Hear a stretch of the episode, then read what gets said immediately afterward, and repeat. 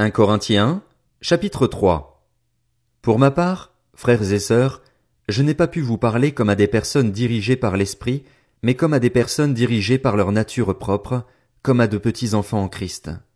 Je vous ai donné du lait, non de la nourriture solide, car vous ne pouviez pas la supporter.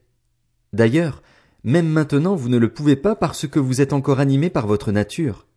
En effet, puisqu'il y a parmi vous de la jalousie, des disputes et des divisions, N'êtes-vous pas dirigé par votre nature propre et ne vous conduisez-vous pas d'une manière tout humaine?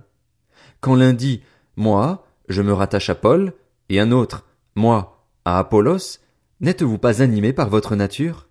Qui est donc Apollos et qui est Paul? Ce sont des serviteurs par le moyen desquels vous avez cru, conformément à ce que le Seigneur a accordé à chacun. J'ai planté, Apollos a arrosé, mais c'est Dieu qui a fait grandir. Ainsi, ce n'est pas celui qui plante ni celui qui arrose qui compte, mais Dieu, qui donne la croissance. Celui qui plante et celui qui arrose sont égaux, et chacun recevra sa propre récompense en fonction de son propre travail. En effet, nous sommes ouvriers avec Dieu. Vous êtes le champ de Dieu, la construction de Dieu. Conformément à la grâce que Dieu m'a donnée, j'ai posé le fondement comme un sage architecte, et un autre construit dessus. Cependant, que chacun fasse attention à la manière dont il construit dessus, car personne ne peut poser un autre fondement que celui qui a été posé, à savoir Jésus-Christ.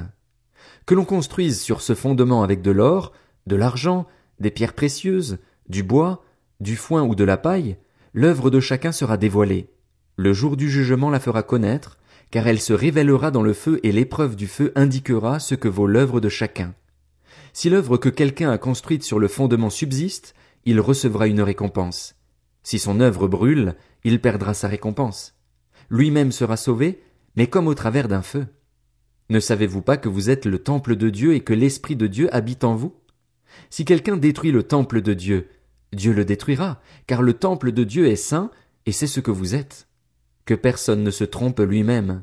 Si quelqu'un parmi vous pense être sage selon les critères de l'ère actuelle, qu'il devienne fou afin de devenir sage, car la sagesse de ce monde est une folie devant Dieu.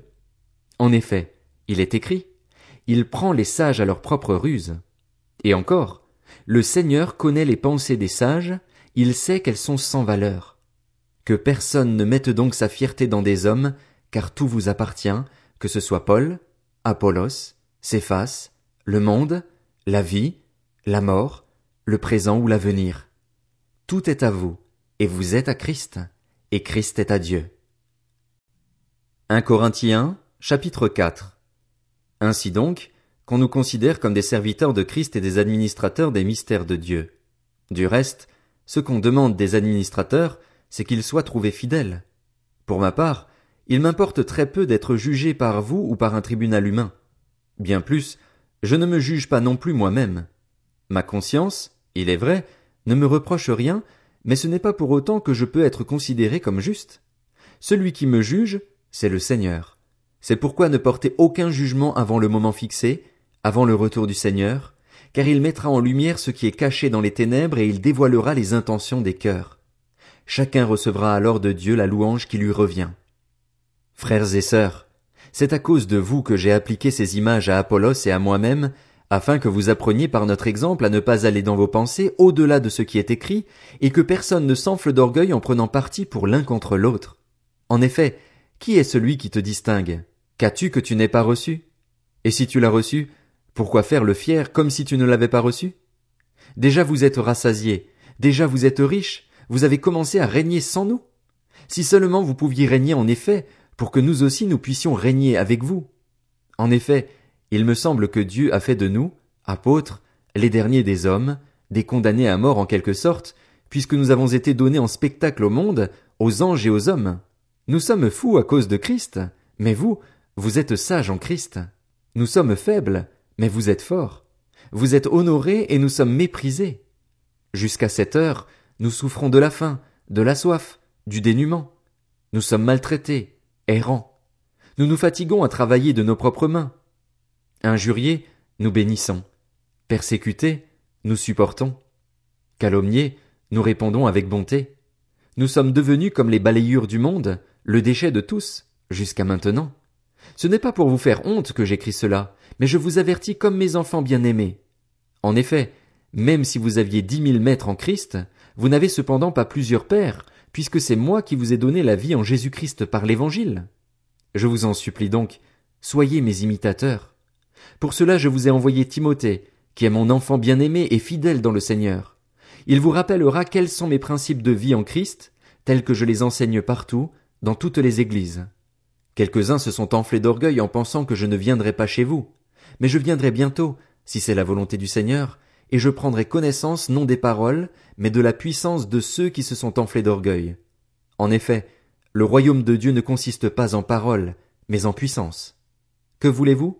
Que je vienne chez vous avec un bâton, ou avec amour et dans un esprit de douceur? 1 Corinthiens chapitre 5 On entend généralement dire qu'il y a de l'immoralité sexuelle parmi vous, et une immoralité telle qu'on ne la mentionne même pas chez les non-croyants, c'est au point que l'un de vous a pris la femme de son père. Et vous êtes enflé d'orgueil.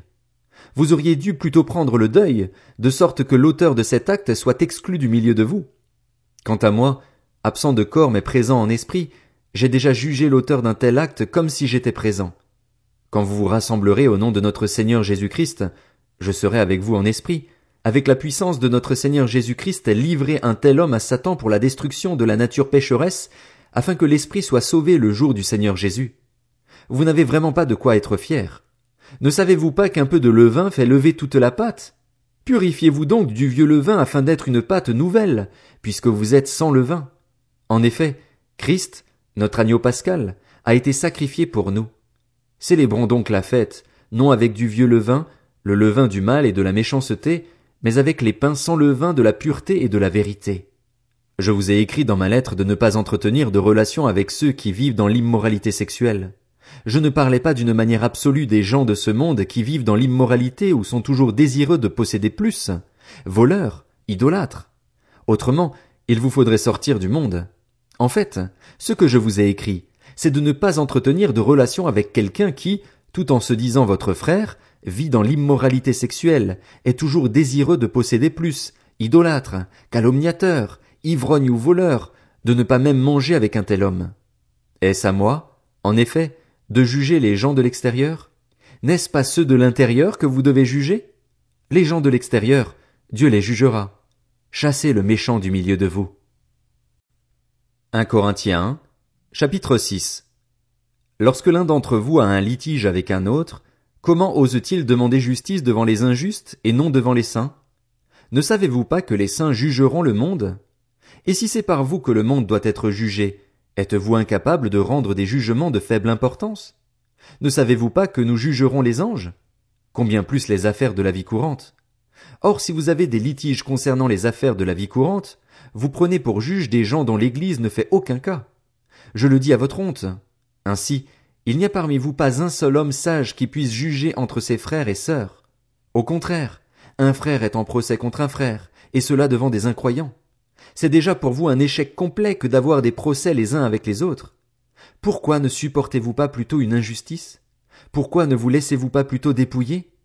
Mais c'est vous au contraire qui commettez l'injustice et qui dépouillez les autres, et c'est envers des frères et sœurs que vous agissez ainsi. Ne savez-vous pas que les injustes n'hériteront pas du royaume de Dieu? Ne vous y trompez pas. Ni ceux qui vivent dans l'immoralité sexuelle, ni les idolâtres, ni les adultères, ni les travestis, ni les homosexuels, ni les voleurs, ni les hommes toujours désireux de posséder plus, ni les ivrognes, ni les calomniateurs, ni les exploiteurs n'hériteront du royaume de Dieu. Et c'est là ce que vous étiez, certains d'entre vous. Mais vous avez été lavés, mais vous avez été déclarés saints, mais vous avez été déclarés justes au nom du Seigneur Jésus-Christ et par l'Esprit de notre Dieu. Tout m'est permis, mais tout n'est pas utile. Tout m'est permis, mais je ne me laisserai pas dominer par quoi que ce soit. Les aliments sont pour le ventre et le ventre pour les aliments, et Dieu détruira l'un comme les autres. Mais le corps n'est pas pour l'immoralité sexuelle, il est pour le Seigneur, et le Seigneur est pour le corps. Or Dieu, qui a ressuscité le Seigneur, nous ressuscitera aussi par sa puissance. Ne savez-vous pas que vos corps sont les membres de Christ? Prendrais-je les membres de Christ pour en faire les membres d'une prostituée? Certainement pas. Ne savez-vous pas que celui qui s'unit à la prostituée est un seul corps avec elle? En effet, il est dit, les deux ne feront qu'un. Mais celui qui s'unit au Seigneur est un seul esprit avec lui. Fuyez l'immoralité sexuelle. Tout autre péché qu'un homme commet est extérieur à son corps, mais celui qui se livre à l'immoralité sexuelle pêche contre son propre corps. Ne le savez-vous pas? Votre corps est le temple du Saint-Esprit qui est en vous et que vous avez reçu de Dieu. Vous ne vous appartenez pas à vous-même, car vous avez été racheté à un grand prix.